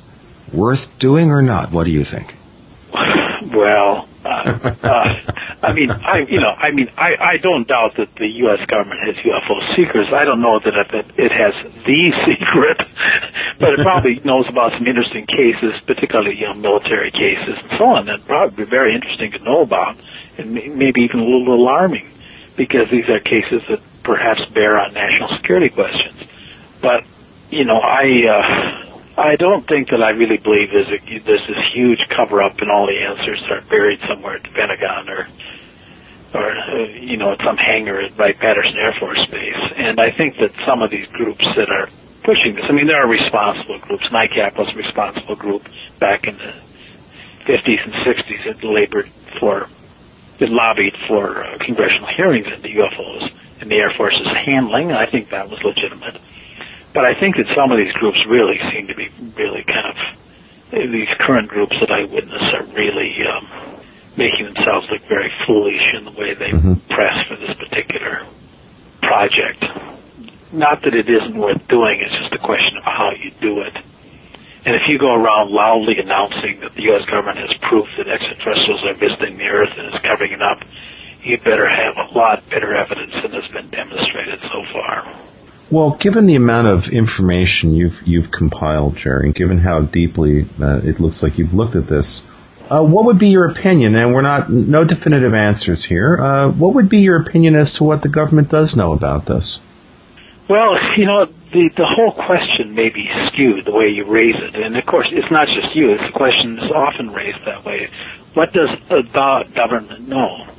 Well, maybe the government Right. The right. question doesn't even make any sense because maybe there are agencies of the U.S. government that have, for one reason or another, come up against this phenomenon. Right. And presumably those agencies know more than some other agencies. Maybe even the guy in the next building knows more than the, than that, than you do. That that's what it appears to be. I didn't want to, you know, yeah. sort of bring that up, but yeah, it, it does appear that there is some group inside of what we would call our government, our military, that big, big bucket, that there's some group in that bucket that has more knowledge than the rest of the bucket, and it almost seems like the rest of the bucket's getting a little pissed off at that. That maybe they feel that things are being kept from them, and that maybe there's a battle going on behind the scenes. Maybe not even a battle, just a tug of war about well, I don't even know about that. I don't think they that there are very many people in the U.S. government that really care very much. There may be a few who care, but I don't think most of them think. My cousin is a guy who spent most of his professional life at the highest level of national security. He was on the National Security Council. He was the head of the branch that tracked nuclear weapons in the hands of, of terrorists and the movement of these materials across national borders. He was in, he worked in the White House during the Clinton and early Bush administration. He was working in the White House on September 11th when planes crashed into the Pentagon. And uh, my my cousin has access to, he's retired now, but he, he's not a college professor, but he has access to all kinds of national security secrets that he would never tell me, that never do ask him about. But he Sure. thinks, I know that he thinks that UFOs are absolute nonsense. And uh, although he and I are very close in a lot of other levels, he thinks my interest in UFOs is inexplicable. so, you know, I think that that I think overwhelmingly people in, in the U.S. government, and even in really highly secure positions, are not interested in UFOs and don't think a lot of them. I think that within the government, of course, there are people who are curious. There are people, I'm sure, who have access to information that you and I don't have access to, who may have their suspicions. But I just don't think that, that the answers are there. There's no silence group. No, I don't think so. What about the men I in think black? that there are specific Sorry. cases that probably fall under national security. For example, a case that happens in some sensitive military or nuclear institution. And there probably are guys who handle that and go there and interview the witnesses and tell them not to talk about it. But they do that in the way they would do if there were any other kind of untoward incident with unsettling implications. They're not a specific UFO group. They just handle incidents. Mm-hmm. So there's no silence group. There's no men in black, or is there a men in black phenomenon? We had a lot of that stuff going on, especially in the 50s and 60s. Not so much today, or am I wrong? Well, I think Men in Black are part of the, you know, the experience anomalies. You know, they you can have those experiences, but these aren't government guys. These are just things that happen that are, you know, in, you know, the kind of extraordinary perceptions. And uh, yeah, I think the Men in Black, in a sense, were invented by Gray Barker and Al Bender back in 1953. Well, I think I think what really happened was that Bender, who was probably fairly highly strung, was interviewed by some FBI agents and just kind of went batty from an experience that probably unsettled him and frightened him, although I doubt that they were as threatening as, as, as Bender and, and Barker made it out to be. And I think that this kind of legend of the silence group and the men in black kind of spun out of this rather ordinary event. Then again, of course, where did John Keel get involved in that? Because Well, I think we that- I mean, trace John Keel, of course, to the fact that that comic book, Men in Black, is based on the Keel concept, and of course, the movie features the characters J and K. Well, there are Men in Black experiences. I mean, I think that Men in Black experience are in the same category as other kinds of, you know, bizarre, supernatural kinds of experiences. They're experiences, they're not events. You know, Men in Black, you know, the, the notion of encountering the Men in Black goes deeply into, into folklore, into, you know, the pre-UFO age. The devil was often described as a man in black. And people reported even before we knew about UFOs encounters with menacing supernatural men in black. I mean, that's an old kind of notion.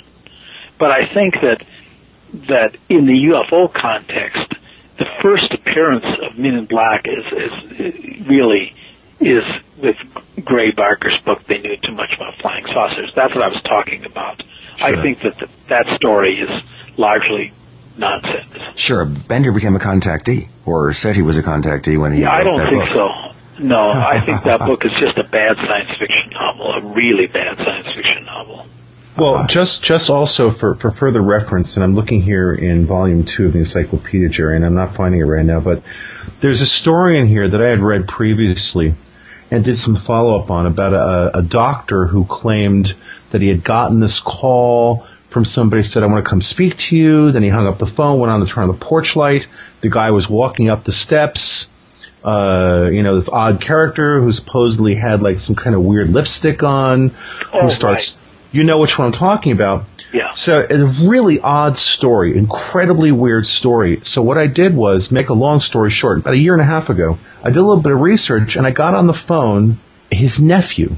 And I asked his nephew about this. And he said, oh, you know, he said, I, I, I don't want you to like write up anything on this or anything. He said, but my uncle had a drinking problem. It kind of came clear to the family that he made that whole thing up as a distraction because he was having some marital problems. Uh, there's a story about how the wife and I think the son were out when this went on, and that uh, they came home to find him really wasted. And he told the story, and they never put any weight in it, and there was nothing to suggest this was real.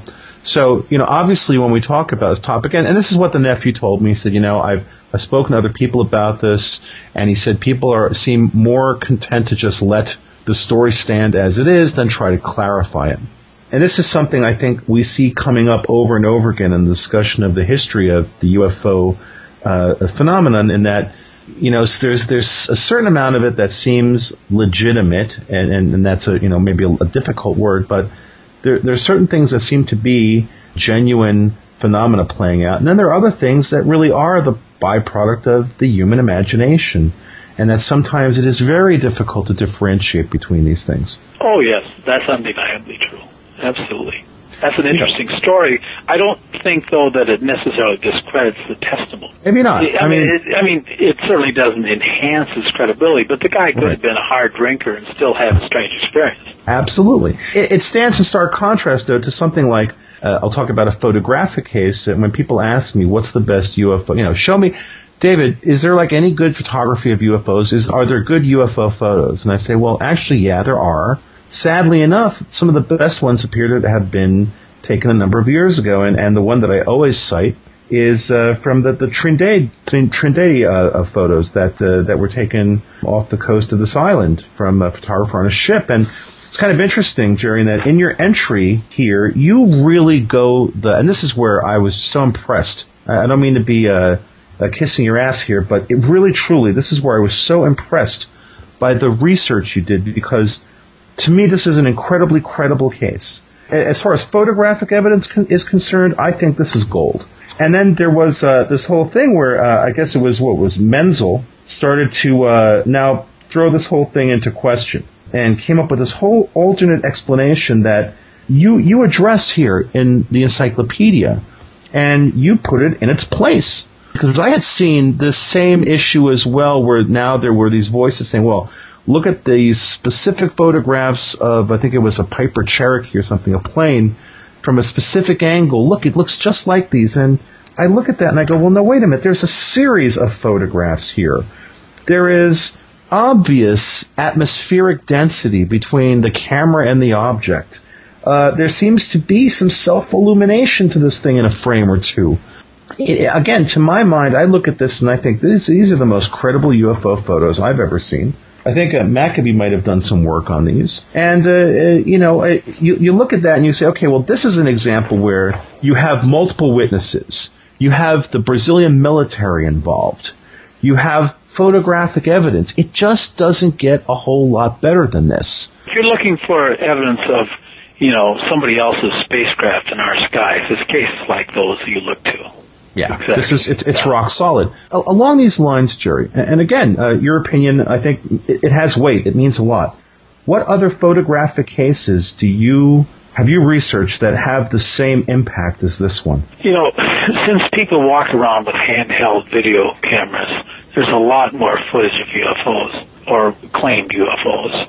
Mm-hmm. And um, you know, I don't. I'm not technically trained, so I don't investigate these cases. I'm dependent on the judgment and expertise of people who really know this stuff. And, and one of them, whom you mentioned, is the physicist Bruce Maccabee, who's an expert photo analyst. And there are others who know what they're doing. I don't. I'm dependent on their judgments and their writings and their their analyses. One of the great cases, you know, from UFO history is the McMinnville, Oregon photographs. Absolutely. Yes. Show, you know, a structured craft in which debunkers have spent decades trying to demolish without success.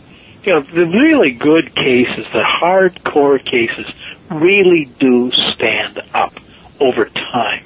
Mm-hmm. It's the cases where the evidence is soft, and we were talking about this Men in Black story, for example, where, you know, doubts begin to creep in over time.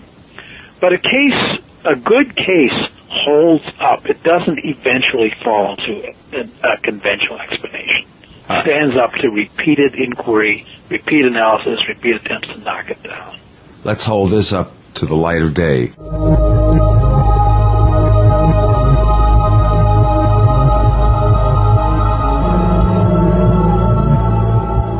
Hi, this is Roger with eFoodsDirect.com, and I just wanted to welcome everyone from the Paracast Show.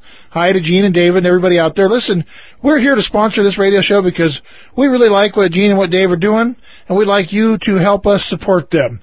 Now, we are a long-term storable food company. However, the foods that we produce are low moisture foods. They're very, very high quality, and you can live on them every day. You can uh, literally cut your grocery bill in half or more than half, maybe as much as 60% by buying bulk foods from eFoodsDirect.com. But right now, a recession slash depression is on the way. We're advising people to sell the toys in the garage, hawk off the old jewelry you don't use, pour the money into food supplies before it's too late. I'm telling you, it could be too late. We also can provide water filtration, other needs. Call eFoodsDirect.com and let us continue to support Gene and David here. 800-715-4380, 800-715-4380, or go to eFoodsDirect.com. That's eFoodsDirect.com, 1-800-715-4380.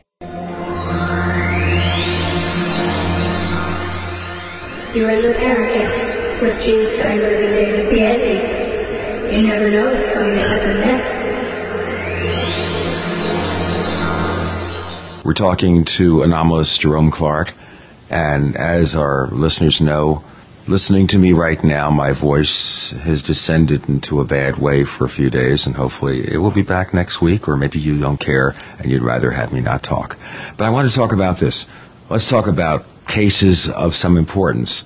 At least in terms of publicity, of course, it seems that a lot of people put the whole UFO enigma on to the Roswell case. What is your opinion of that? Well, I'm an agnostic on the Roswell case. I don't believe that it has been disproved. I don't believe that Mogul balloon explanation is in any way plausible. On the other hand, the opposite claim that this is the remains of an extraterrestrial spacecraft, including bodies, is one that um, I think that is well argued by some of the best investigators who really have done the work and spent years and years working on this. But my problem is that if this was the crash of an extraterrestrial spacecraft, a lot of things would have had to happen. This would not vanish into a black hole. That there would be developments that we could trace in subsequent public history, history of technology, national defense concerns, other kinds of things. This could not have happened and left no trace. Yes, you could keep it secret that a spaceship crashed and bodies were recovered. You could keep that secret. I believe that. But you couldn't keep the research that followed from that secret. That there would be specific technological developments that would be impossible to explain. There would be quantum leaps that seemed to come out of nowhere, whose origin, of course, would have been really in classified research on the remains of the spacecraft. There's no evidence of that. There is nothing in the history of technology since the end of World War II or since 1947 that suggests the insertion into it of some kind of, you know, extraordinary revelations from research on an advanced extraterrestrial technology. So we're not going to raise Philip Corso into the picture. No, no, that's not. That story isn't true. That guy's a hoaxer. But so you have you have this kind of paradox. You have the failure so far of you know conventional explanations, and then you have the extraordinary explanation, which doesn't make sense. Notwithstanding some compelling testimonies from some apparently honest people, but so I don't think that we really know what happened at Roswell. There may very well be some kind of third explanation that hasn't occurred to anybody that we that we don't know about yet. I think that where Ros, the Roswell incident is concerned, it's just best to suspend judgment and await further developments, if any. So basically, do you feel then that it has become, in a sense, a distraction that maybe takes away attention from more contemporary cases like the case that uh, I'm fascinated by, but I'm, I'm somewhat confused by at this point, the Rendlesham case, which I know you've covered to some extent in the encyclopedia. I read uh, uh, the book that Peter wrote with Larry, Left at Eastgate, and there were parts of it I found highly compelling. There were parts of it I sound I found downright bizarre. Bizarre not in a high strangeness way, but bizarre in a that doesn't In make any way? sense at all. Yeah. yeah. I mean, what's your what's your take on that? I mean, something seems to have happened. And, and, and I think this is again, in, in, in, in, in the same way that we know something happened at Roswell, something happened, happened at Rendlesham. What do you think, Jerry? What do you make of that case? Well, I think the Rendlesham case, I mean, there, there are straightforward accounts of it based upon the best and most credible testimony that really, you know, do reconstruct the case in a way that makes sense. I think the problem is that some of the individual, not very many, but it wouldn't take more than one or two, who I think, uh, what's a nice word, sort of problematic, extrapolated or exaggerated. And I think that their testimony really confused things. But there are some fairly straightforward accounts of it that I've seen that that you know that that, that do make sense, that do seem consistent with the the best testimony. One of the problems, of course, unlike with Rendlesham, which was investigated soon after its occurrence, but Roswell, nobody's even looking at this until about 30 years later. Right. Right. And um, and so you have all these people with you know fading memories, literally dying off, and then you have hoaxers. There's just Roswell attracted hoaxers, like you know rotting food attracts flies. You know. Well, sure. You know, so you, you have a lot of people like Frank Kaufman who are, who write themselves in the story, become major informants. People are really dependent on their testimony, and then at some point it collapses. Right. But at the same time, then you have people like Jesse Marcel Jr. Right. Yeah. Who you also have credible people. Yeah, I mean, we- we had him on the show for the second time recently, and and Jesse's a guy. You know, Gene and I have spoken to him more than a, more than once now. I find Jesse to be, in my opinion, totally credible. Uh, I, Oh, I, I don't I completely agree with you. I right? agree So, so he doesn't he doesn't draw conclusions from a lot of the stuff. Basically, you know, it, it's about, gee, Jesse, what did you handle that night that your father walks in with this stuff? And and there are people who say, well, how can you trust the memory of an eleven year old? And it's like, well, there are certain things, you know, I wouldn't trust them about day to day life necessarily from that part of their their their history, but certainly. A really extraordinary event like that, you would think that they would have a pretty clear memory of. I know in my life, uh, there are extraordinary events that I went through at that age that I have extremely clear memories of. So, you know, when when, you have someone like Marcel who's describing something that to to his mind, and, and again, how much did he know about material science when he was 11? Probably not a whole lot, but he's describing something that doesn't fit any conventional explanation. I look at that and I think, well, then clearly something went on. And, and like in the case in Rendlesham, I don't know the name of the officer, the one who said he was out there touching the craft, that he had the notebook that he made notes in, just you know, drawing the symbols he saw in the craft. You have something like somebody like him, and I think, what has he got to gain from making these statements? Because of course, motivation, human motivation, is so critical in any of this. You know, you look at the Billy Meier case. Well, we, we can we can make sense of the human motivation there for why this guy set himself up as a cult leader. Okay, that's pretty clear. But when you have a, a, a member of the military, a serviceman who is describing something and, and, and, and has his notebook where he made his notes and he's reading from that notebook, you look at that and, and, and again, it's like some things are almost self-evident. Where it's like, okay, that, that person, I, I, I believe what they're saying because it, it makes sense. There's internal logic to what they're saying. They're saying it in a way that is credible. They're not making outrageous claims. They're not, they're not drawing a vector from A to B to, to, to X and saying, okay, this is what happened, therefore, and, and when, you know, when I think of this, I think of a guy by the name of David Sereda, has one UFO experience when he's a kid, and as an adult, he's completely lost his mind, and now he thinks he knows how the UFO propulsion system works from one sighting. It's like, well, okay, you went off the deep end, and that's fine. We can basically now uh, attenuate our opinion about uh, about your opinion because we know where you're coming from. But with like some of these people who are at the Rendlesham involved with the Rendlesham case, like like Charles Halt, or the name of this officer whose name I'm forgetting, who said he touched the craft. He was right up looking at it Right. It's hard to discount that. I mean, basically, you can't discount that. So, to what do you attribute then, Jerry, this idea that there's all this attention paid to Roswell, but in the case of the Rendlesham case, it's it's a lot of people who are interested in the topic. They don't know about it. Is it just a is it a branding exercise? Well, I think that I mean the Roswell case has the potential, you know, to be the case because you actually have at least, you know, not actually, but allegedly have wreckage and bodies, and mm-hmm. that's really the the holy grail of the extraterrestrial hypothesis: wreckage and bodies, and that's what always skeptical scientists will say. Well, I won't believe you unless you can produce wreckage and bodies. So Roswell offers a lot more, unfortunately, than it can produce. And I think that the deeper that people have gone into Roswell, I think they they come they're coming back with more questions than answers. And I think that in in effect, as you suggest, it's really become a huge distraction. Yeah, that it, it did not deliver.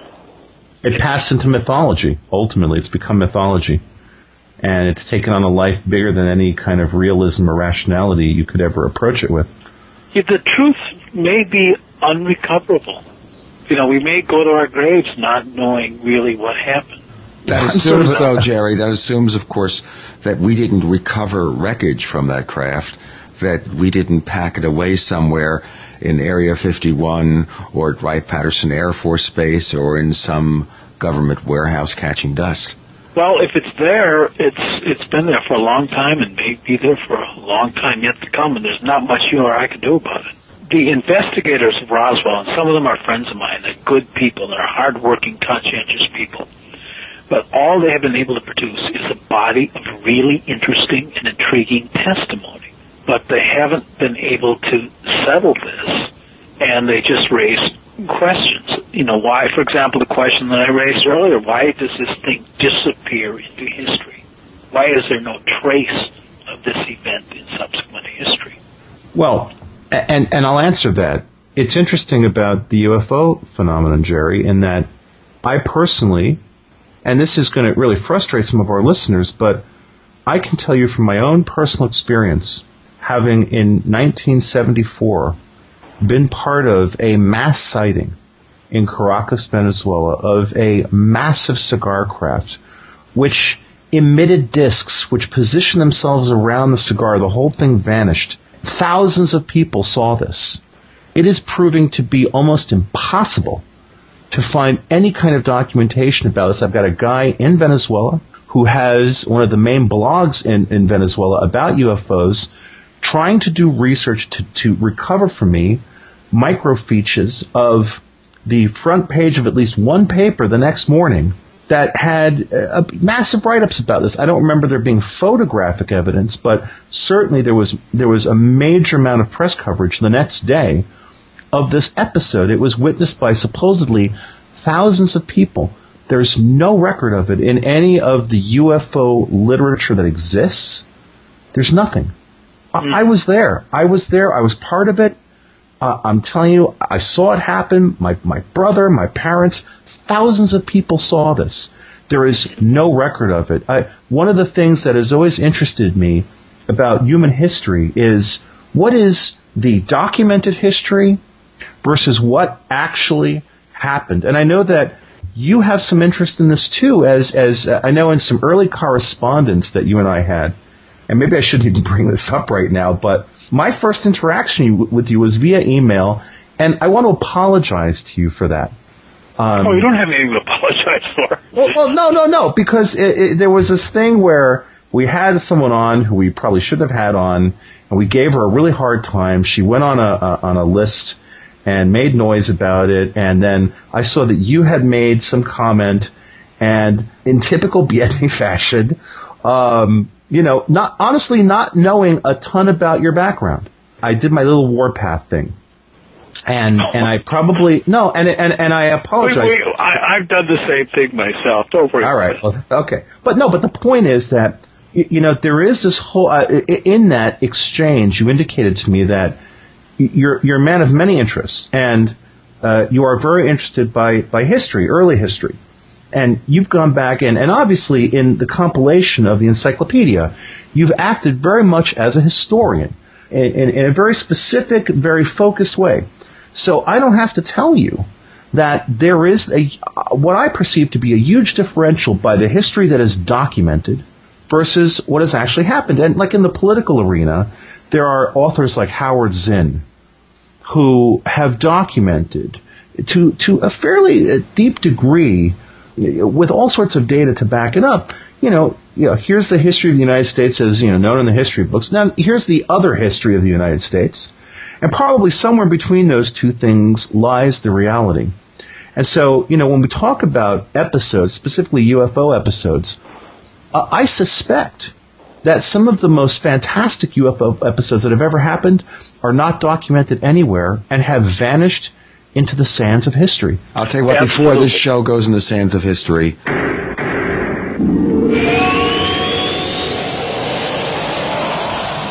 Fate magazine is proud to be celebrating its 60th anniversary and its 700th issue.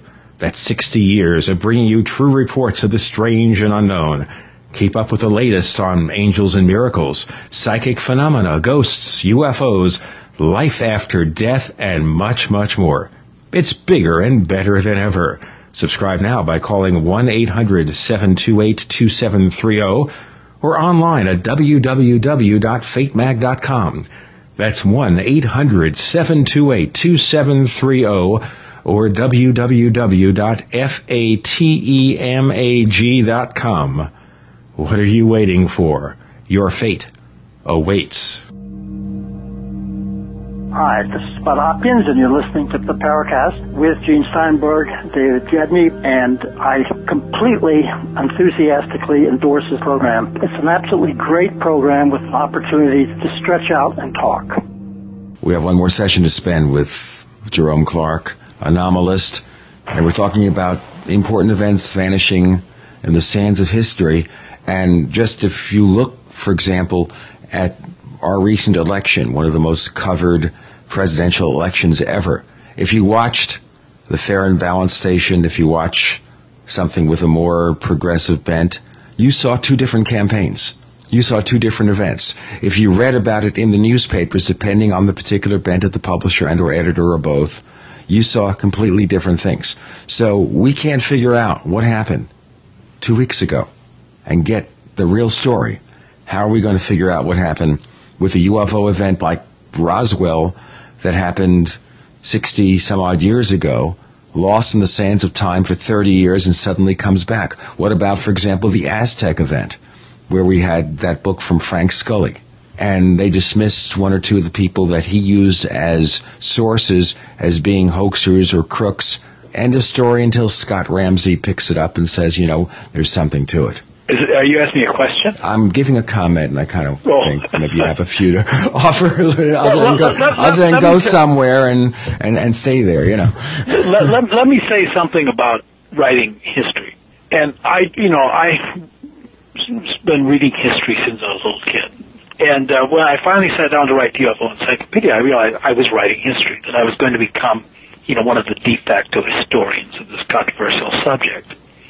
And I really understood a lot of things. By the time I finished this, I understood a lot more about what history is and how it's written.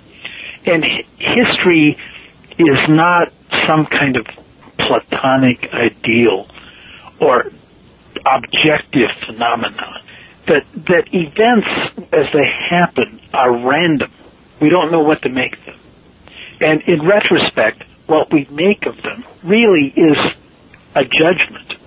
History is based on what our judgment of what was really important Mm-hmm. and what followed from what.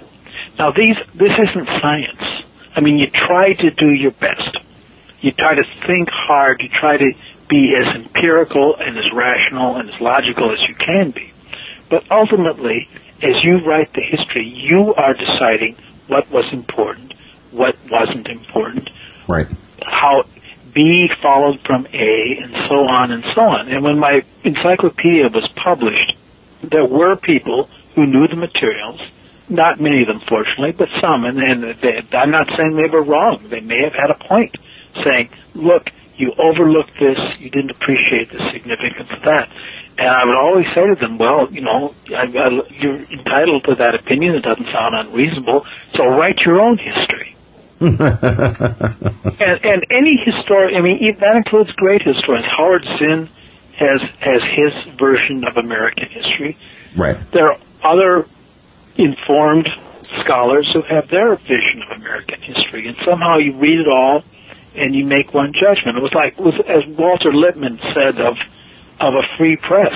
A free press doesn't mean that you read one newspaper and know everything that you need No, to know. no, absolutely not. means you read a whole bunch of newspapers and then make your own judgment. So, given that you have had a vast experience in analyzing and plowing through a huge amount of material, is there any advice you can offer to our listeners to differentiate signal from noise? Well, I find that I'm a great believer in empiricism and a great believer in science and, uh, you know, a great believer in razor sharp thinking. And I really have very little patience with thinking that strikes me as fuzzy or, you know, ideologically driven to an unreasonable degree. Mm-hmm. And, and skepticism doesn't mean just rejecting things mindlessly Right. although there's much to be skeptical about, of course. But No, but that's also, debunking. Debunking is rejecting stuff out of hand, but not skeptical. well, I mean, th- there's a role for debunking. There are things that should be debunked, Absolutely. but but debunking as a guiding ideology is really a dead end. Just as is as really kind of ultra credulity is a dead end. Mhm. The things aren't all one thing or another. That you really have to make precise judgments at all times. You, I think you know, you skepticism is best employed in when you look at meanings of things. You know, the meaning of the phenomenon. There's a whole literature of people trying to discern its meaning, and very little of that writing, unfortunately, is very good. There's some of it. oh but, man. but the ufology, you know, still for all its failings, and it has many failings, but it does actually have an intellectual tradition. And one thing in the UFO encyclopedia, I try to def- show what that intellectual tradition is, and it's, it's an evolving effort by thoughtful people to make sense of things that really are very hard to get a grasp on. Mm-hmm.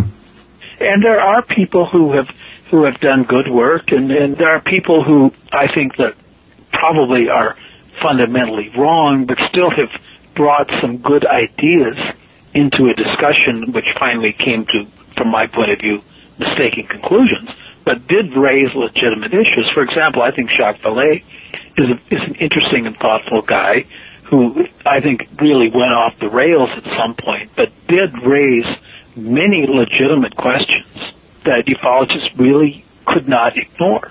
For example, in Passport to Magonia, Vallée is the guy who shows that fairy lore traditions are analogous in some interesting ways to the modern, you know, UFO phenomenon. I think that Vallée was wrong about how those two things line up, but he was right to raise that question. And he offered other interesting ways of looking at, the, at these things. And I think that, you know, the best ufologist, I'm, I'm probably describing myself. Maybe I'm just as wrong. Well, I'll be ultimately just as wrong.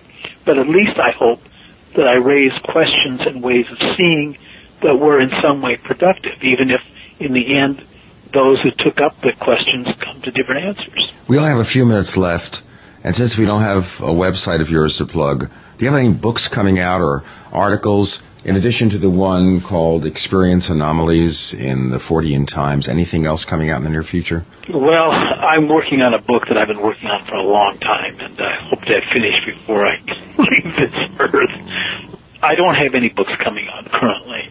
I am the book review columnist for Fate magazine. I am one of the editors of the International UFO Reporter, which is published by the Center for UFO Studies, and which is, I believe, the best UFO magazine in the English language, and which really deserves a big, much wider readership than it has. I would encourage people to look up the J. Allen Hynek Center for UFO Studies on the web and subscribe to IU. Jerry, send me a web banner for that site, and I'll stick it on the Paracast site and get you a few visitors, okay? Okay, great. Make that as a public offer because we certainly appreciate that. And I knew Dr. Hynek very, very casually in those days. So anything that honors his memory and research. But that's also the point too. This is another interview subject. Where do we take UFO research from here? Because have we really gained that much understanding of what's going on other than, gee, there are a lot of things happening that we can't figure out. Where do we take it from here? Where do we go? How do we make progress? Well, ultimately, this has to be handed to the scientists. Only scientists have the, the resources and the expertise to really grapple with the questions. And they meet the immediate question, of course, is the one raised by the anomalous event, the hardcore events, the close encounter of the second kind, the radar visuals, etc. Those are eminently investigatable, but they require resources, they require laboratories, they require money, they require expertise that ufologists don't have. Now, I don't think that ufology has been a futile enterprise by any stretch. I think that ufologists have really done a very good job of documenting what this phenomenon is like, what its contours are, how it works. And I think that, that uh, when science finally does take up this question, it can go back to the best literature by ufologists and learn things about it, learn what they need to know. But ultimately, the resolution of the arguably ETH part of the UFO question is for scientists to determine because we lay ufologists working on our spare time with no money aren't going to be able to do it. Working your spare time, Jerry, you've produced an amazing work in the UFO Encyclopedia. And, you know, and I'll say this, uh, I was so taken with it that I decided to utilize my online resources and after uh, borrowing volume number two from my local library, I, I went and I found it's used, so I'm sorry you're not going to make money on the royalties for it, but I did find That's okay. I did find a used set of the two volume uh, edition. Yeah, that's and, the and I- second edition you're talking about. Exactly, and and I bought it because I think that you know uh, this is uh, besides Richard Dolan's work, you you have created here what is clearly to me, and I think to anybody who takes the time to read it and to look through it, this is the definitive work on this topic, and for that you you have certainly my everlasting respect. I really appreciate what you've done. Thank you. Well, thank you. That's very flattering. I hope I deserve it. Well, I think you, you're being far too modest. Uh, this is an amazing work. For anybody really interested in understanding this phenomenon to the extent that it can be understood, go to your public library and check this out. You will be stunned by what you find. Thank Is you. it Jerry. actually still available, Jerry? It may still be in print. You could check on, you know, Amazon or one of those. It is still in print. It is still in print. Yes. Okay. Yeah, yeah. It, the second edition, which is the definitive edition, is the one that came out in 1998.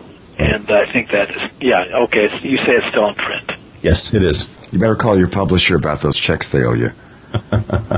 We've learned, Well- David and I have written books, and we learn that you have to do that every so No, often. the, the, no. The, the, this book was written on contract, and I was paid everything up front, so I don't make any money on individual sales anymore in this particular deal. No, I was well compensated up front, so I have no complaints. Oh, well, okay. Thank you. Thank you for writing it. Thank you for taking the time and the effort, Jerry. What's the difference, by the way, between the second and first edition, assuming one's looking for a used copy? The first one was in three volumes. The second edition is really much better. It is the definitive edition. And when people say they have the first edition, I always kind of cringe because I can see its shortcomings. I've been able to figure out how to do it by the time I got to the second edition. And there's a lot of stuff in the second edition that's not in the first. As you'd expect. Yeah. Does that give you an incentive to say, you know what, maybe I should do a third edition and get another volume in there because things have happened since then. If then? someone waved a lot of money under my nose, yes. Short of that, no. I can't tell you how burned out I was by the time I finished it. I spent most of a decade working on that project. Hmm. And it took me several years before I could even start thinking about UFOs again. And I got back into it only because I began to develop my notion of experience anomalies and anomalous events, and I found a new way to look at things. And that brought me back. But just being immersed in those materials full time for years on end is really, it really does a job on you finally. You think, you know, I have to find a normal life now. Well, you have told us one of the more interesting stories about research that we have certainly encountered in our studies. I think you've been one of our best guests, if not the best guest on the show. And we're very pleased over the fact that you were able to get back into it and spend a couple of hours with us. And I always say this if we have a special session that we enjoy, don't be a stranger. We'll stay in touch with you, see what you're doing about your publications, but maybe sometime in the future you'll come back again. okay, sounds good. And Thank thank you, you sir. for having me. Our pleasure, sir. Thank you. Don't. The Paracast with Gene Steinberg and David Biedny is a production of Making the Impossible Incorporated. Join us next week for a new adventure in the Paracast.